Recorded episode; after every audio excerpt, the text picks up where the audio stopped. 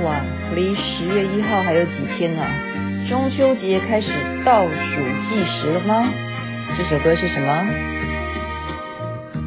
月小就在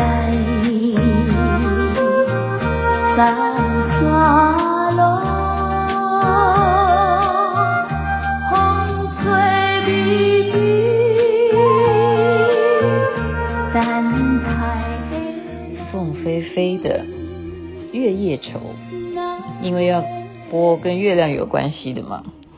记得我前几天讲三大讨厌，大家要注意哦。嗯，引起很多人的回响，大家都说真的耶，你讲的蛮受用的。今天要讲的是什么呢？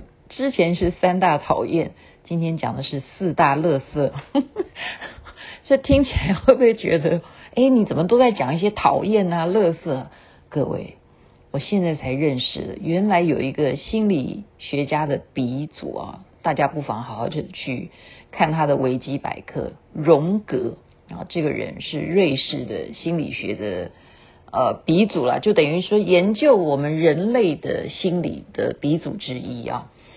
那他有一个非常重要的一些的研究，就是人的潜意识。像我们学佛也知道什么阿赖耶识啊，什么地级意识什么什么的。那其实这个心理学家他们也不是没有去研究啊。那么荣格他有一个最著名的论点呢，大家不妨参考一下。这就是今天要讲四大乐色的原因啊，就是潜意识。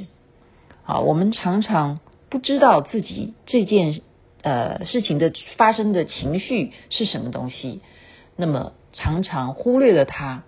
累积下来，它就可能变成你的潜意识，包括你对这个事情的成见，对这个人有一个先入为主的观点，那可能都是你的潜意识。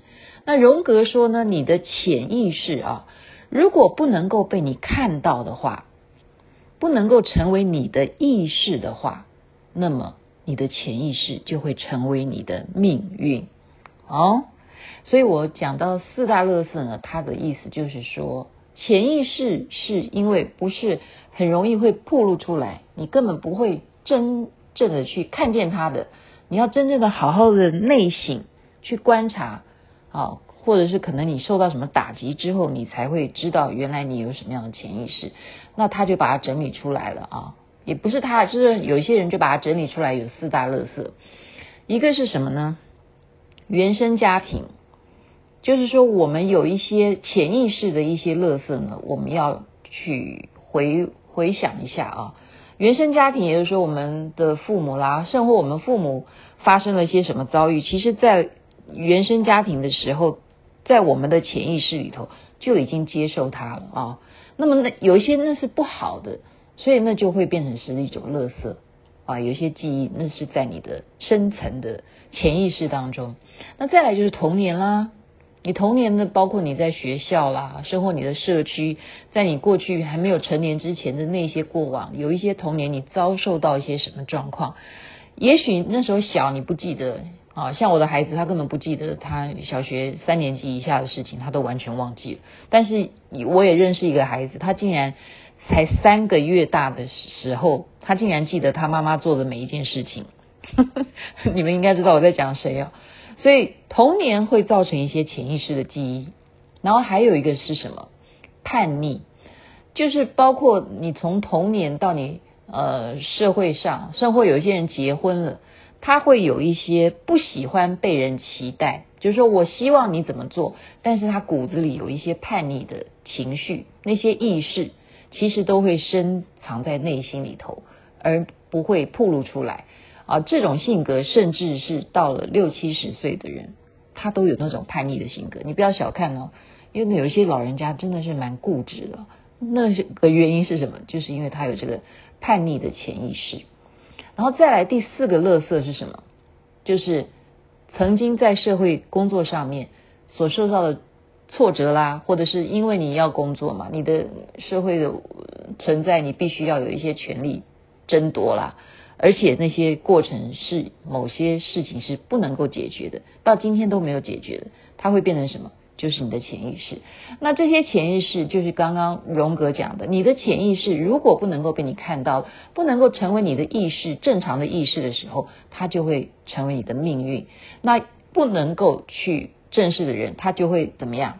戴上面具，因为他有这样子的一些恐惧吧。所以戴面具的人也有分三种类型啊。第一种叫做芭比娃娃，也就是他把自己嗯装的就是呃很就是 model 型嘛，就是看起来都是外表都好好的啊，什么都好，我过得很快乐，我很幸福。你看我这个衣服多漂亮哦，其实他到底内心世界是什么？嗯，因为他戴了芭比娃娃的面具，没有人会知道。那么。他为什么要这样做？啊，当然是有一些潜意识的原因。然后第二种是什么？坚强面具，也就是他其实内心很悲伤的，他非常的痛苦，可是他要让别人觉得他是很坚强的，所以他就会选择戴上这一种坚强面具，这也是他的潜意识所造成的啊。然后还有一种面具是什么？就是别惹我，就是 leave me alone，就是你不要来找我。就拒人于千里之外，就是说，当他遇到了一些不 OK 的事情的时候，他要戴上这个面具，就是别来烦我，我不接触任何人。好，这三种面具正不正常呢？都不正常。其实每一个人多多少少都是必须要戴面具的，因为我们说世界上哪有那么直率的人呢？因为我们毕竟要到社会上去怕嗲，对不对？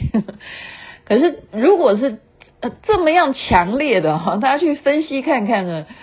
你如果这么清楚的让觉得人家觉得就是很假啦，你就是在装的，好，那你就不必了哈。其实那会变成一个刚刚讲的潜意识，就会变成你的命运。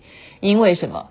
面具会反而控制了你。你本来是要利用面具来不要让人家知道你的真相。可是后来你会被那个面具而制约，也就是说，你会变成说，我今天一定要打扮成很漂亮，然后你后来变成你真实的你不见了。啊、其实你必须活得自在一点，所以呢，也就教大家怎么样去设下这个面具，也就是检查了。啊、刚刚我们讲到这几种状况。啊、包括四大乐色。